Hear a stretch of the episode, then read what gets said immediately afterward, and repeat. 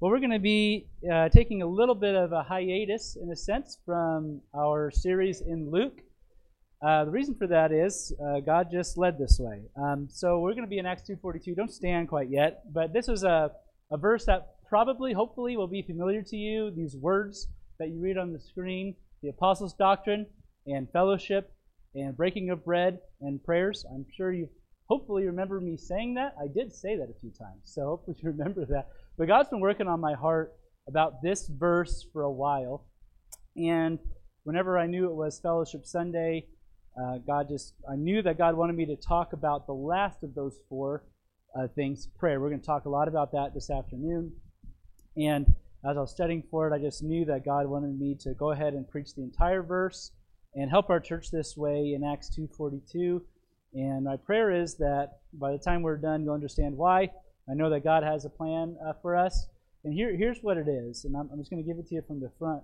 That this right here that we're going to read about in Acts 2.42 is the very first church that God ever started. Jesus Christ started it. We'll talk about that. And this is the very first church ever in existence. And we're going to see what they did. We're going to see what the very first church did. And I'm going to just tell you here's what they did they continued steadfastly doing what Jesus taught the apostles. And we don't need a new formula. We just need to keep doing what Jesus taught us to do from the beginning. And we're going to figure out what that is today. I'm excited about it. And this is going to be a theme of our church. This is going to be something we talk about over and over. You'll hear each one of these four uh, uh, topics here deserves a sermon or more.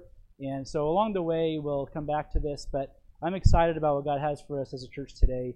And so if you would, find your place and stand when you do find your place to um, Acts 2:42. Acts chapter 2 and verse number 42. And we read, and they continue. Who's they? Again, I told you that's the first church, the first church ever established. And they, here's what they did continued steadfastly in the apostles' doctrine and fellowship and in breaking of bread and in prayer. So here's what God wants us to do as a church continue steadfastly. Continue steadfastly. Well, doing what? Well, what the church has done, and the churches have done from the beginning. We're going to talk about that today. Let's pray. I'll get into it. Lord, thank you for your word. Thank you, God, for Valley Avenue Baptist Church. Thank you for allowing us to be here, gathered together, and Lord, to continue what you started 2,000 years ago in that first church in Jerusalem. I pray that you would help us, God, to just follow your model. We don't need any new recipes or, or a new formula about how to do church. Let's just, God, help us to be focused and continue steadfastly what you started. And it's enough. And I pray that you bless. Christ and I pray. Amen. Amen. You may be seated. And so, while Jesus was on this earth, he was on this earth for three and a half years, and during that time, he started his first church. It did not start at Pentecost, it was empowered at Pentecost. The first church started with Jesus and his apostles.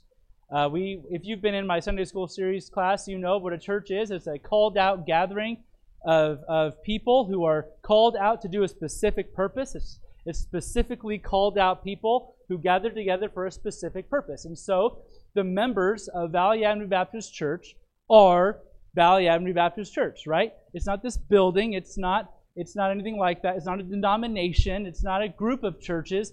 A church is a called out assembly of baptized believers who have been specifically called out to this body, Valley Avenue Baptist Church, to do a work for God. Yeah, to do the, the, um, the purposes of Christ in this area. And I'm thankful that we have guests who join us at our church meeting, but the church specifically, and, and um, uh, technically speaking, is the members of Valley Avenue Baptist Church, and we gather together and we have a church service. Okay, it is no different than back then. The Jesus called out his disciples, right? He called them out, and specifically called them out to be a part of his first church, and they were baptized believers, baptized by John the Baptist, right? All of them were. And so what we have is a called out assembly of baptized believers who were working to do the purposes of Christ. And they were physically following Christ, weren't they? That would be pretty cool. And it'd be awesome to, to follow Jesus around along around the regions of Jerusalem and be that first church. Well, before Jesus died on the cross, he promised them, his first church, that he would send the Comforter. And we know that the Comforter is the Holy Spirit. He, he defines exactly who that was in John 14 through 16. We're not going to deal with all of that, but Jesus did promise that when he left, he was going to leave. And Jesus says, It's expedient that I leave because I, when I leave, I'm going to send the Holy Spirit. Now we know Jesus is God, the Son, and God the Son was with them physically, but then God the Son would leave and he would send God the Spirit to live in our hearts. And that's more expedient, isn't it? That's more effective because that way the churches of Christ can spread throughout the world. That's exactly what happened. And it made it all the way here. Amen? And so that's what we're doing. We're, we're the church. And so Jesus then died for our sin. He rose again three days later. And in Acts chapter 1, Jesus reminded them again that you're going to receive power. Acts 1 8 it after the Holy Spirit comes upon you. And then what happened is he went back to heaven, didn't he? Just like he said, I'm going to leave, and that's what he did. And that, that's Acts chapter 1. He reminded them he would send the Spirit. He left. Then Acts 2. Here's what happened. The Holy Spirit came, didn't it? And that was on what we know as the day of Pentecost. Uh, it was the day of Pentecost was it wasn't specific to that day technically it was a it was a major jewish festival that they would have uh, every so often. And during this major jewish festival called pentecost here's what would happen is jews would come from every nation. It even said that in acts 2 it wasn't just for this specific pentecost. Every pentecost they would have that. And it was a it was a long feast. And and jews would come from all over the world to jerusalem to have this festival to have this feast, and the Jews were there. And here's what happened: the Holy Ghost came, didn't he? And it was a it was a big show because this is the first time the Holy Ghost has come to live inside of man. What happened on the day of Pentecost doesn't happen today anymore. There's no more cloven fire, tongues of fire that come down, and and the spectacle isn't there. The, the reason the spectacle was there that day is because it was a special day. It was the first day that God came to dwell within the hearts of man. It was a big deal. And so the Holy Spirit came down and he indwelt that first church, which at that time was more than just the apostles, it was 120. There were 120 people in that first church in the upper room. And the Holy Spirit came and indwelt them. And here's what happened uh, the, the, the 12 the apostles, being filled with the Holy Spirit, were preaching the gospel to the Jews. All the Jews? Well, most of them, right? Because they came from all over the world. And God, in His providence, planned that this would be the time that the Holy Spirit would come because Jews from all over the world was going to be there to hear the gospel. And as they were preaching the gospel, here's what they said They said, Aren't these Galileans? Because we hear them talking in our tongue. This was the biblical gift of tongues. The biblical gift of tongues is not some jibber jabber uh, stuff okay? It was never it was never gibberish that was not understood. The biblical gift of tongues is when somebody spoke a language they didn't know. That was the tongue tongues just means languages. And so in the bible a biblical gift of tongues which by the way does not exist anymore but it existed back then to show the holy spirit came and it was a miracle where people would speak a language they did not know. These galileans were speaking all these languages that they didn't know and it was a miracle and people knew god was doing something right? And it was a one-time thing. It was a, it was just for a certain time during the time of the apostles, and it was to give the apostles authority to help people know that their message was from God. Well, we already know that now. They finished the word of God, right? They finished the word of God, and we've had it throughout the ages. There's no more need for tongues. But anyways, they they did that, and they spoke, and people knew this message is from God. That was important because these Jews were coming from all over the world, and there were a lot of people who claimed to be the Messiah they've been waiting for, but Jesus really was the Messiah that the Jews had been waiting for since the beginning, since Abraham. Actually, since Genesis chapter 3, when God said he was going to send the seed of the woman to bruise the head of Satan. And so, uh, no, to crush Satan and bruise his heel. And so God promised way back in Genesis the Messiah would come. God promised Abraham that Messiah would be from his seed. God promised David the Messiah would come from his seed. And a lot of people had claimed to be the Messiah. And so they would be a little skeptical when there's another guy who's claiming to be the, the Messiah. But Jesus was God who came to earth. And, and their message was real. And so that's why the miracles and the signs and the wonders. You see? And that was all happening. And then here they were doing that, and then Peter got up. They all stopped. And Peter got up. And Peter preached a phenomenal sermon. He preached, uh, starting, Peter's message actually started, let's see where that was. Sorry. I wasn't really going to turn there. I was just going to tell you because I don't have a I don't have a pen. But verse 14 is when Peter stood up and he preached that message. And again, we don't have time to go through this whole message that Peter preached, but basically what he did is he preached the gospel. Here's what he did. He told the Jews specifically, the Jews that were gathered there, that Jesus was the Messiah. Jesus is the one that you, the Jews, have been waiting for. And then he told them, problem is, the Jews killed him, right? They rejected him as a nation, but they didn't have to. These Jews that came from Pentecost, they didn't have to. But the Jewish leadership, they, they rejected Jesus and they nailed him to the cross. But the good thing is, that was God's plan all along to, to die for our sins, you see? And God and God used what the Jews did in rejecting Christ to, to pay for the sins of man. And Jesus died on the cross so that your sins could be be paid. And he, and he proclaimed what Jesus did, right? That we've been talking about the acceptable year of the Lord, that Jesus came and he died for your sin. You're a sinner and you deserve God's wrath. I'm a sinner and I deserve God's wrath. But Jesus came. He's, this, he's the Messiah. He's the Savior God always promised to send. Even back when Adam and Eve sinned that very first time, God promised He would send a Savior to die for our sins. And that's exactly what happened. And Peter named the name. He said, Jesus Christ, who you have crucified, he is the Messiah. And he said uh, in verse 21, he quoted from, I believe it's Joel, who said, Whosoever shall call upon the name of the Lord shall be saved.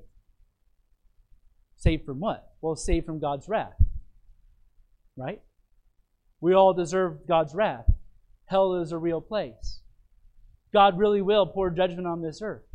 And all of us, Jews included, now the Jew, a lot of the Jews were, have convinced themselves they didn't deserve God's wrath. They're God's people. No, all people, all of us, all of us deserve the wrath of God because of our sin. And that's why Jesus came, and that's why Jesus died on the cross, because he took God's wrath. And now to have our sins forgiven, all that is required is that we call on the name of the Lord by faith. Okay? So Peter preached that awesome message. Well, when they heard the gospel, verse 37 says this When they had heard this, they were pricked in their hearts. That means that they were under conviction. That means that they knew they were sinners. They knew they've done wrong. And yeah, they were Jews. Yeah, they were God's people, but they, they hadn't kept the law perfectly. They've made mistakes. They knew that. And they knew that they needed, they deserved God's wrath. And you might be here this morning and you know you're a sinner. And you know that you deserve God's wrath. Hey, I'm here this morning to tell you, I'm a sinner and I deserve God's wrath. But they knew that. And left if, if left to themselves, they would face God's eternal wrath. And they knew that. And so they knew they needed to be saved. They knew they needed to have their sins forgiven. And they knew that Jesus was the Savior, the Messiah who came. And they knew that He died and that He rose from the dead for their sins. And so they were pricked in their heart. They were convicted. They were convinced about this. By the way, that's what we call faith. Faith is a conviction that something is true. No shadow of a doubt. You know that you're a sinner. You know God is, uh, Jesus is God who died on the cross for you to pay for your sin. And you know that if you call out to Him, then you can be saved. And they were convicted about the gospel. And so they asked, What shall we do? End of verse 37. And so Peter told them what to do. Peter said unto them, Repent, by the way, let me explain this, comma, and be baptized, each one of you, in the name of Jesus Christ, for the remission of your sins, comma, and you shall receive the gift of the Holy Ghost. Now, this verse has been taken and abused and, and, and um, misunderstood for a long time. But we know this Peter said, You need to repent to be saved. You need to repent. And now we know, because of the rest of Scripture, that that's all you need to do to be saved. To be saved, Jesus did it all, and all you need to do now is repent and ask God to forgive you because of what Jesus did. Well, how do you know that? Well, look in Acts 3:19. You're right there, right? He's, Peter, or uh, I think it was Peter, said this: "Repent ye therefore, and be converted." That's it. That your sins may be blotted out. And so, no mention of baptism here, right? He says, "Repent and be converted." You you have faith in Christ. You repent of your sins, and that moment your sins are blotted out. You haven't even got baptized yet, right? Because all that it takes to be saved is to repent and place your faith in what Christ did. It's a heart decision to be saved. You see? No actions are required for salvation. Acts 5:31, him hath God exalted with his right hand to be a prince and savior, to uh, for to give repentance to Israel and forgiveness of sins. Repentance, re- forgiveness of sins. All that's required to have your sins forgiven is faith in who Christ is, repentance of your sin, which means you ask God to forgive you because of you don't want to be a sinner anymore. You can't just get saved and and uh, you can't just say, "Well, God, if you're real, uh, I don't want to go to hell forever. So, you know, if this is all legitimate, how about you just save me?" That's not how you get saved. It takes faith and repentance. It takes a full conviction that you know what you deserve, you know what Jesus did, and then it takes repentance, which means I don't want to be who I am anymore. I want my sins to be forgiven, but I can't do it. And so you repent and you ask God to do it because of what Jesus did. That's how salvation works.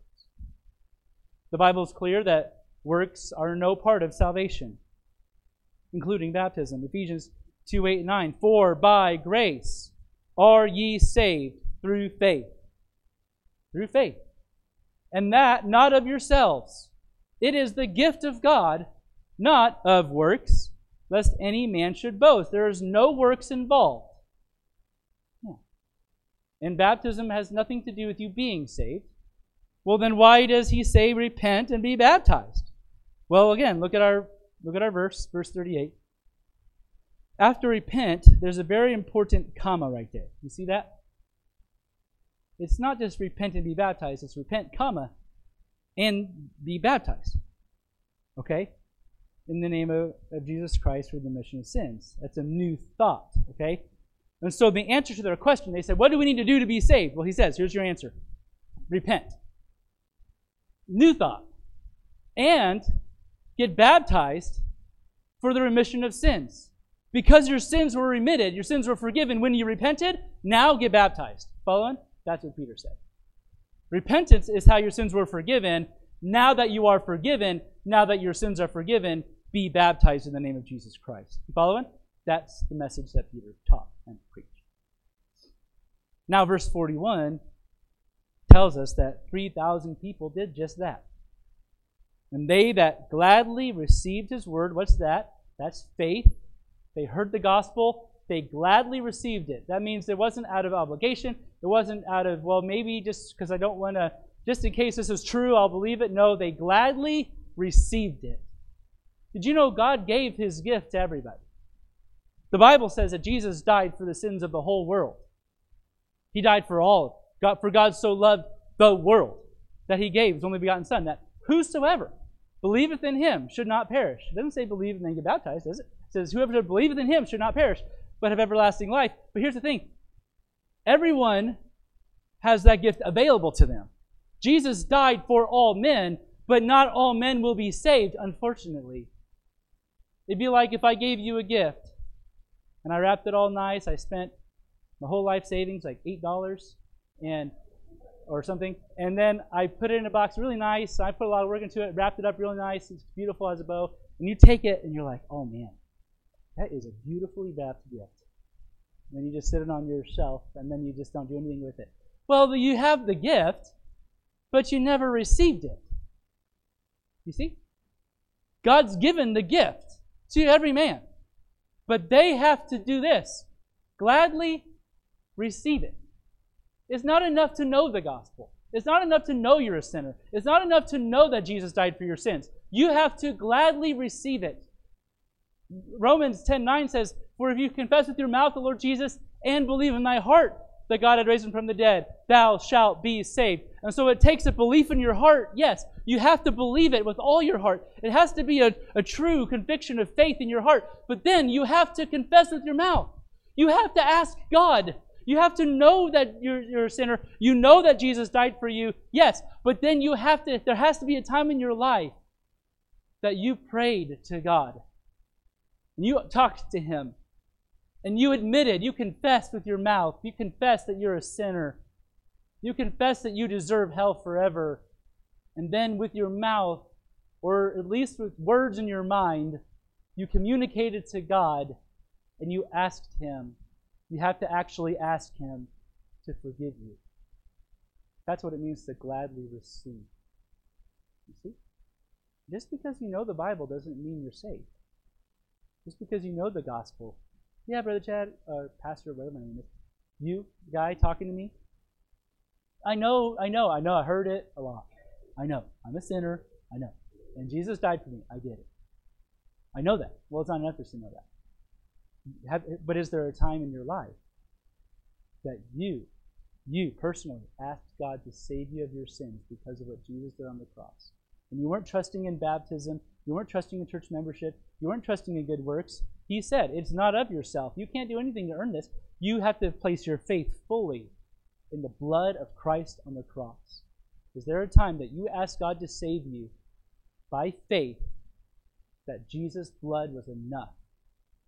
If you've done that, then you gladly received his word.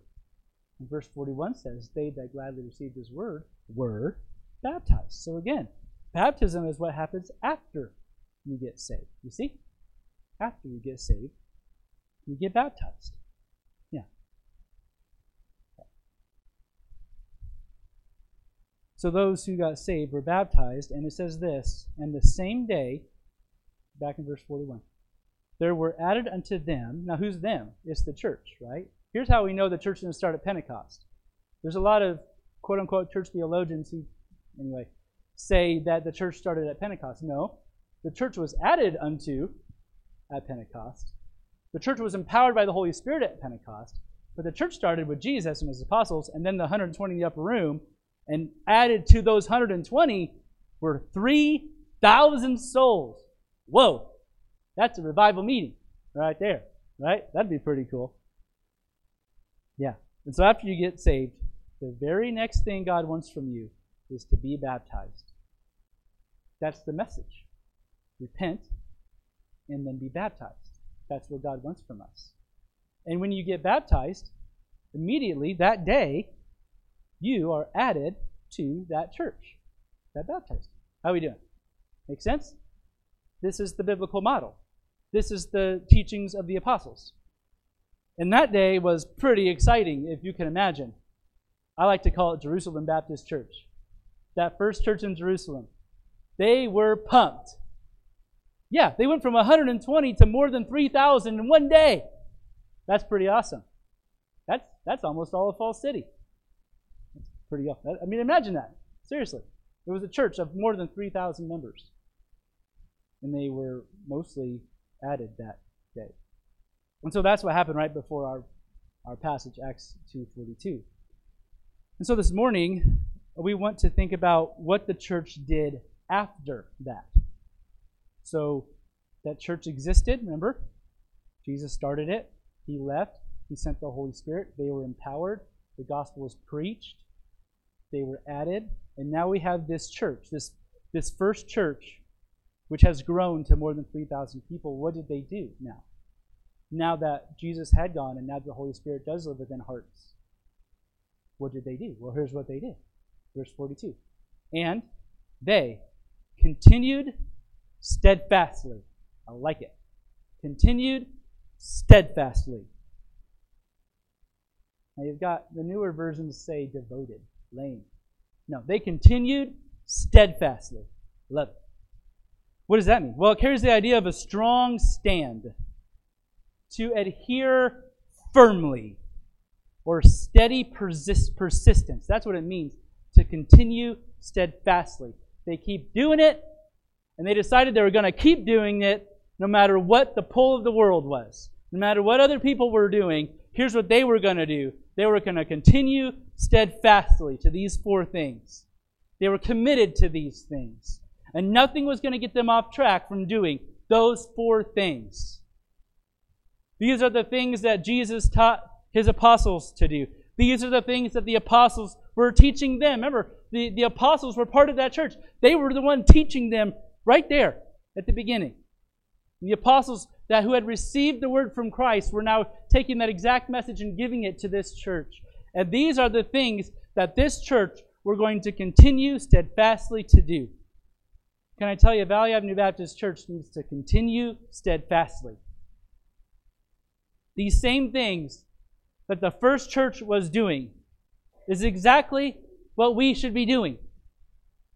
But, Brother Chad, things are so different. The culture's crazy. Things are happening. All this stuff. No, listen, we don't need a new recipe. We don't need a new formula about what a church is. There are a lot of, there are a lot of church growth gurus out there who are, have all these new-fangled ideas and new ways about what a church should be and how a church should act. And look, don't you know we're in a new time? Don't you know things are different now? No, listen, Jesus' message does not change with the times. He told us to continue steadfastly. We already have the instructions of the apostles, which they received from Christ, about how we're supposed to operate our church. And that's the original formula, and it does not need any improvement, does it? No. Yeah. yeah. We don't need to know what the cutting edge of church growth, of church growth is. We don't need to know that, do we? We don't need to know about the trends that are taking churches by storm. There's enough of that going around. Here's what we need to do continue steadfastly, doing what Christ's true churches have done throughout the ages. Okay, so what is it? What do we do? Well, I think you probably figured it out right up here. But these are the four things. Pretty much. Now, I don't know that this is technically fully exhaustive. You know, the apostles went on to teach the churches other things, but this is pretty, pretty exhaustive, isn't it? Here's the four things teaching and preaching the apostles' doctrine fellowship, breaking of bread, and prayers. So we're going to break all. Now, all, I can told you, all four of these deserve a whole sermon all by themselves, and we'll do that along the way. But we're going to we're going to keep them all and, and, and, give you what they all mean, and do our best to keep it before 12:30. Maybe 12:40. 12:45? No. No, we won't do that. We got plenty of time. Okay. So the apostles' doctrine. The term doctrine means teaching. That's what it means. It's teaching. The apostles' teaching. When you see doc, doc, the word doctrine, it's just teachings. It's the teachings. Now, what we want, we're interested in, is teachings of Christ. But the word doctrine means teaching. There are doctrines of demons, right? That the Scripture talks about, and false doctrines and false prophets, and there are lots of doctrines. But the word doctrine means teaching. And so, what we need to do is we need to continue steadfastly in the teaching of the apostles. Now, what's the teaching of the apostles? Well, Jesus taught his apostles for three and a half years, didn't he? For three and a half years. That's the people that follow him around. He taught them. And the word apostle means someone who is sent out with a message. That's what it means. And so Jesus gave the apostles his message and then had them take it. He sent them out with the message, and they were to declare the message. And the apostles then were teaching that message that they got from Christ to that first church. They were in the process of receiving it. And that first church continued steadfastly teaching and preaching that message. Now, Luke had to say apostles' doctrine, he? He had to narrow it down because there was already already other doctrine. There's other there are already, as Jesus promised, as if you were here on Wednesday, you know it, that Jesus promised false prophets, and already there were false prophets. There were already other doctrine out there that claimed to be Christian. They already was that was already happening. And so Luke said they continued in the apostles' doctrine. The apostles'. And again, we said on Wednesday that there would be false prophets. Jesus promised that. There'd be people who claim to be teaching God's message, but are actually teaching a whole different message. They would be pointing people from the narrow way that Jesus laid out in the apostles' doctrine, and then they would be pointing people away from that to the broad way, but all the while claiming to be a prophet of Christ, all the while claiming to be preaching the Word of God. They might even have the Bible in their hand. Problem is, they're just not teaching what's in it, you see, but they claim that they are. That's going to happen. Jesus promised it would. And again, Apostle John said in 1 John 4 1, Brethren, believe not every spirit, but try the spirits whether they are of God, because many false prophets are gone into the world. Just because someone said they're teaching the Bible doesn't mean they are. So we need to make sure that we are continuing steadfastly to preach the word. Paul said to the Galatians, I marvel that you're so soon removed from him who called you into the grace of Christ unto another gospel. There was somebody else. Paul had just planted that church at Galatia, and he taught them the true gospel. But then, Paul being an apostle, teaching the apostles' doctrine, but then, just not too long later, maybe a year or two later, they were already learning a different gospel. Someone else came along and said, No, that, I know what the apostles' doctrine is, but, but really Jesus meant this. And, and Paul said this I marvel that you're so soon removed by another gospel. And he says, Which is not another? There's not more than one gospel. There's not more than one way to be saved. There's only one way to be saved, and that's through the shed blood of Christ. It's not through baptism, it's not through church membership, it's not through all the things we already talked about. The only way to be saved is through the shed blood of Christ and faith in that alone. That's the only way. It's a narrow way. But there are other doctrines out there. Yeah. Paul even said this. This is this is cool.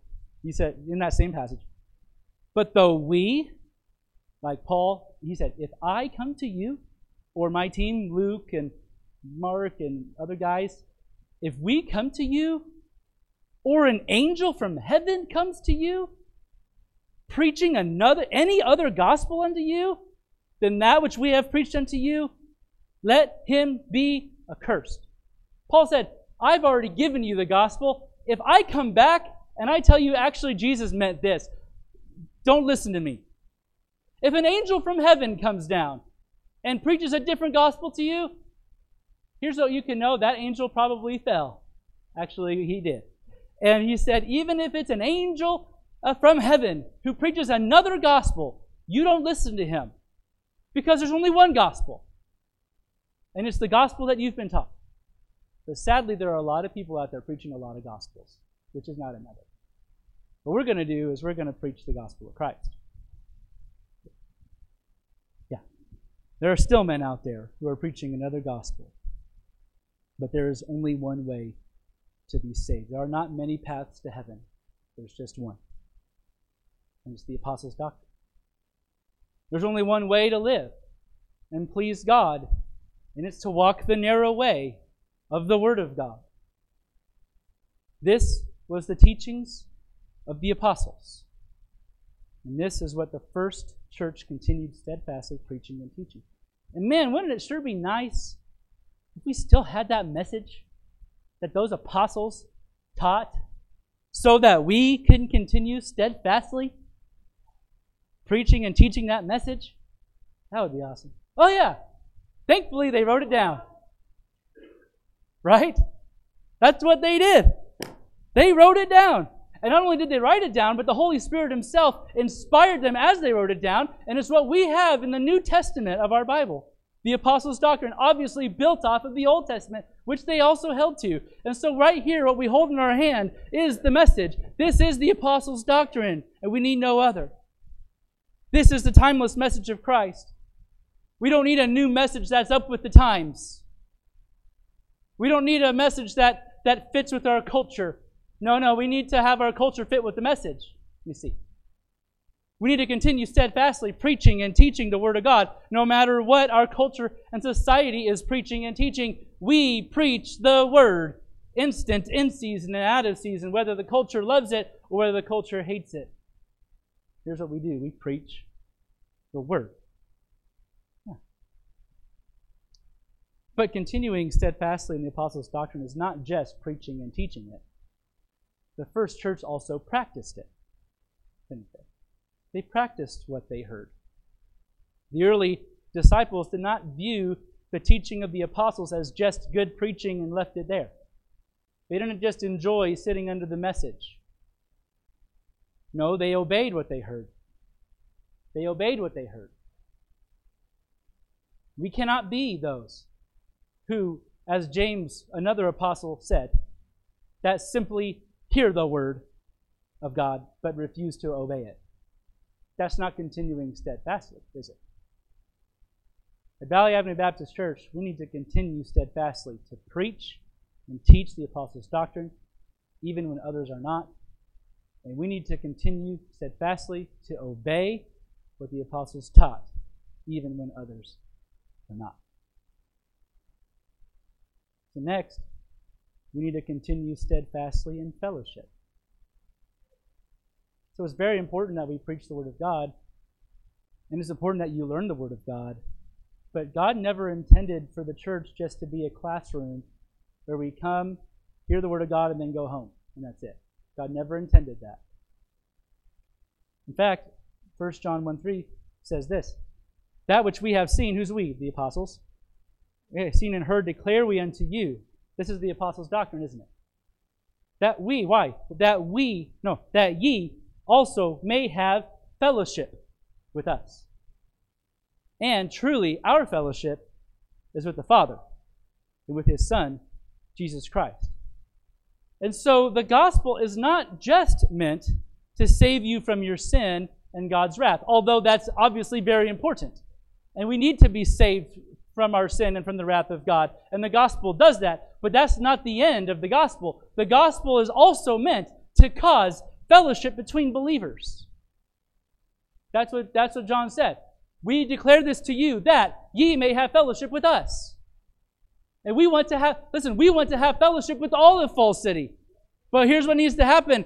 First, they need to believe the gospel. And when they believe the gospel and get saved, then there is an opportunity for fellowship as we fellowship around the Word of God.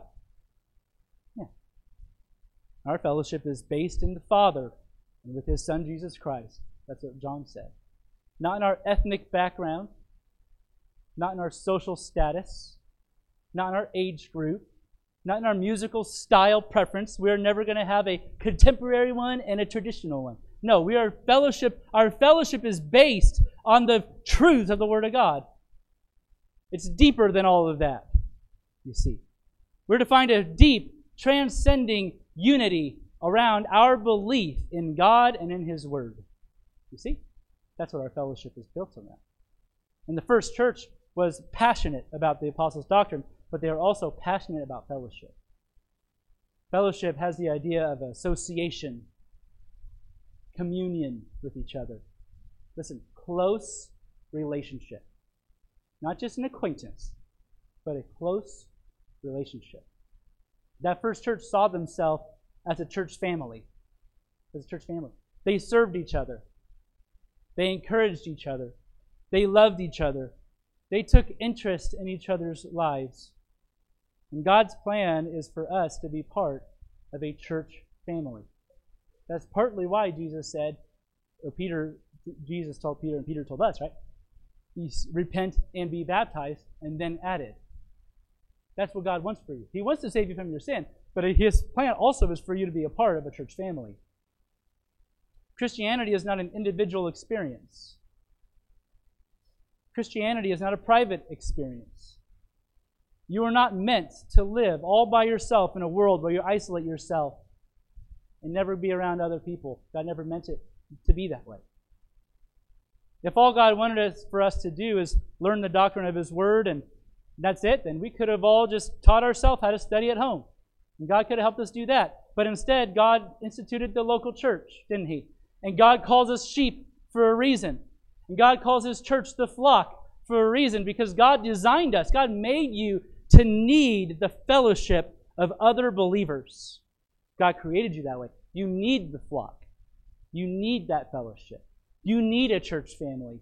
You need the encouragement of your church family to provoke you to love and good works, as it says in Romans 10, oh no, uh, Hebrews 10 24. You need to serve your church family. Yeah. God designed you that way. God set you free from your sin to serve Him. And the way that He primarily has given us to serve Him is through the local church. Yeah. This is God's plan, this is God's design. Valley Avenue Baptist Church needs to continue steadfastly in fellowship. That's why today is Fellowship Sunday. Yeah. If you're not planning on it, I would love for you to stick around and fellowship with us. We need to spend more time together than just sitting in a pew next to each other. Right? We need time of fellowship. We need to talk to each other. Pretend like we like each other. It'd be better if we actually did. Even Brother Josh, you got it. We need to invest in each other's lives. Try to show up a little early, a little bit early for church if you can. So that why? So that you can fellowship with your church family. Plan to stay a little bit after church if you're able to. Why? So that you can fellowship with your church family. Plan to stay for fellowship Sunday lunches if you can. Why? So that you can fellowship with your church family. You need it, and your church family needs it. It's God's plan. God designed you that way and God commanded it. And so get out of your comfort zone and go talk to somebody in our church that you've not you don't really know them very well. You should know them pretty well. You need to fellowship with them too. We don't need cliques. We don't need that. We need to fellowship with each other. Everybody. You should fellowship with all your church family. Not just the three or four you like the best. I'm glad for that. I'm glad for close friends. But we need to fellowship with all of our church family. We need to continue steadfastly in fellowship. Next, we need to continue steadfastly in breaking of bread. Now, breaking of bread is a figure of speech of the day that simply means this to eat together. Amen. Boom. See that? Eat together. and as you can see in a, a, few verses later after this, that they the early church would break bread from house to house. From house to house. Well, why, why did they do that? Well, because they loved each other and they wanted, listen, they wanted to spend time with each other even when it wasn't a scheduled church event. Are you following? They went to each other's houses and broke bread together. They enjoyed each other's company. They were very familiar with each other's homes. And you should be familiar with each other's homes. Pastor, I'm a very private person. I don't want no one coming to my house. Okay, I understand that. Go to somebody else's house. Go to a restaurant or a park. The point is this you need to spend time with your church family, not just when we have a scheduled church time. Relationships aren't that mechanical. You see? You need to be friends with your church family. You see? We don't just hang out with our family when it when it lands on the calendar. I hope. No. It's an organic relationship. It's it's a real, legitimate thing, not a forced thing. You need to be a part of each other's personal life. You need to hold each other accountable. You ought to know how people live when they're not at church. By the way, it should be the same as how they live when they're at church. But we can hold each other accountable that way. And so, Valley Avenue Baptist Church, listen, Valley Avenue Baptist Church needs to continue steadfastly in the breaking of bread. Be involved in each other's lives that way.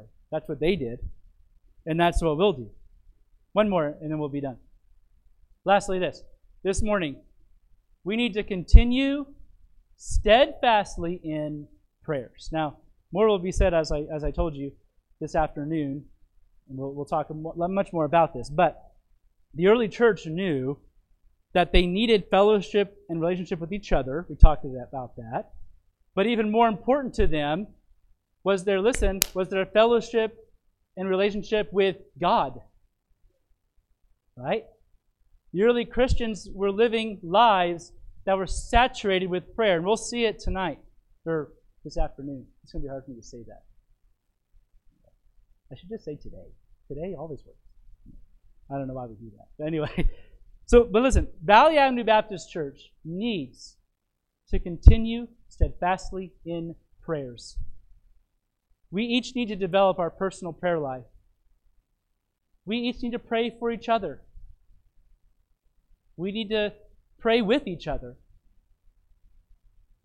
In our most important relationship, hey, I'm, I'm all for us having a relationship with each other. And I want to stop and say this. I'm thankful that Valley Avenue Baptist Church is a church family. And I, I, none of this is necessarily a, a corrective thing. It's more of a, of a reminder and that we need to continue doing this meaning we've been doing it, but we need to continue doing it. And I'm thankful that Valley Avenue Baptist Church is a church family that loves on each other and they take each other's relationships seriously. But but here's the deal: our most important relationship needs to be with God. And so we don't need a new formula. We've got enough to do right here, don't we? We need to just continue to continue, right? Continue to continue. They, the, the, the apostles taught it. They continued. The church at Antioch continued. The church at Philippi and Corinth and, and, and Thessalonica and all of, and Colossae, these churches continued. Those churches planted churches in, into Europe and they continued. And then it was brought to England and they continued. And England brought it to America. And those churches spread and it made it to here, to Valley Avenue Baptist Church. And some church back in 1891 planted this church. And that church that planted this church they were continuing, and we need to continue steadfastly. Yeah. Doing what? The apostles' doctrine, fellowship, and breaking of bread and prayers. Yeah. That's what we do. If you're here this morning and you've never accepted Christ as your Savior, you might be wondering, like, what in the world is this guy getting all flustered about? Why is he so excited about all this stuff? If you've never done what Peter said and the other apostles taught, if you've never repented of your sin, if you've never by faith accepted, received gladly the gift that Christ has given you, you need to do that today. If you're pricked in the heart this morning if you know you're lost, if you know you're not saved, if you know that today, if you died, you'd spend eternity in hell forever, well, what in the world are you waiting for? Today is the day of salvation. Get it settled today. And then you know what you'll need to do after that? Then you'll need to get baptized for the remission of your sins because your sins were, were remitted and, say, and forgiven. Now it's time to get baptized. Why? So that you can uh, identify with Christ and also do this identify with a church family and continue steadfastly with us. That's what we want. You can come to this altar, and I'd love to take the Bible, and I'd love to show you how that you can have your sins forgiven before you leave this building. But if you are saved, you are baptized, and you've been added to this church family, here's what we do continue steadfast. Let's pray. God, thank you for your word. Thank you for the first church and the example you gave us in them. And God, I pray that you help us to do the same. Help us to take your word, your doctrine seriously. Help us to take fellowship seriously, breaking of bread seriously, and prayer seriously. Help us to be the church you've called us to and to continue steadfastly. Love you. Christ, my prayer. Amen. Let's stand together.